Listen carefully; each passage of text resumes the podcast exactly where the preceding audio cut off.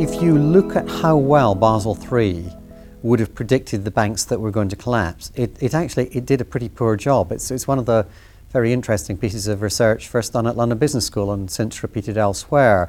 So th- there's clearly a flaw there with Basel III. Certainly it can't be used on its own and it needs even to be used with some caution when used with other measures. I personally think Basel III is a step in the right direction. Uh, others would disagree, um, but I think it leaves a lot of other areas to be looked at uh, and it does, it's not the solution. Basel III still has an approach of giving precise rules and ignoring the fact, well documented by now, both uh, theoretically and in fact, of what happened, that once you give a rule, people will devise ways to go around, and actually that will create more problems and more distortions than before. Uh, one of the biggest issues that I think uh, Basel III hasn't currently addressed is derivative regulation. Derivative regulation is crucial because now we have increased the minimum bank capital requirements on, uh, for example, standard loans and also purchasing bonds and equity. But derivatives are still very unregulated.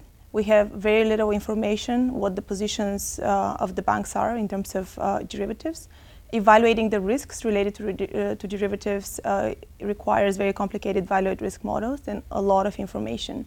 And actually, given the high uh, regula- the, given, given the high minimum bank capital requirements in the future, probably the potential crisis will come from the derivative side since they're still very unregulated. Basel III isn't ambitious enough. It was a remarkable achievement to do in such a short space of time, but it isn't enough and doesn't have to be implemented yet.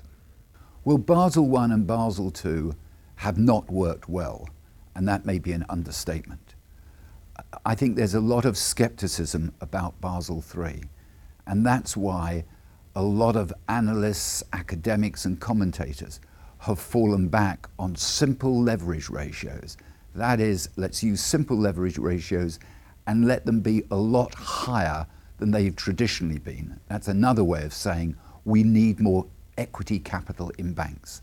Having said that, Uh, we may also want risk weighted capital requirements as well as simple leverage ratios.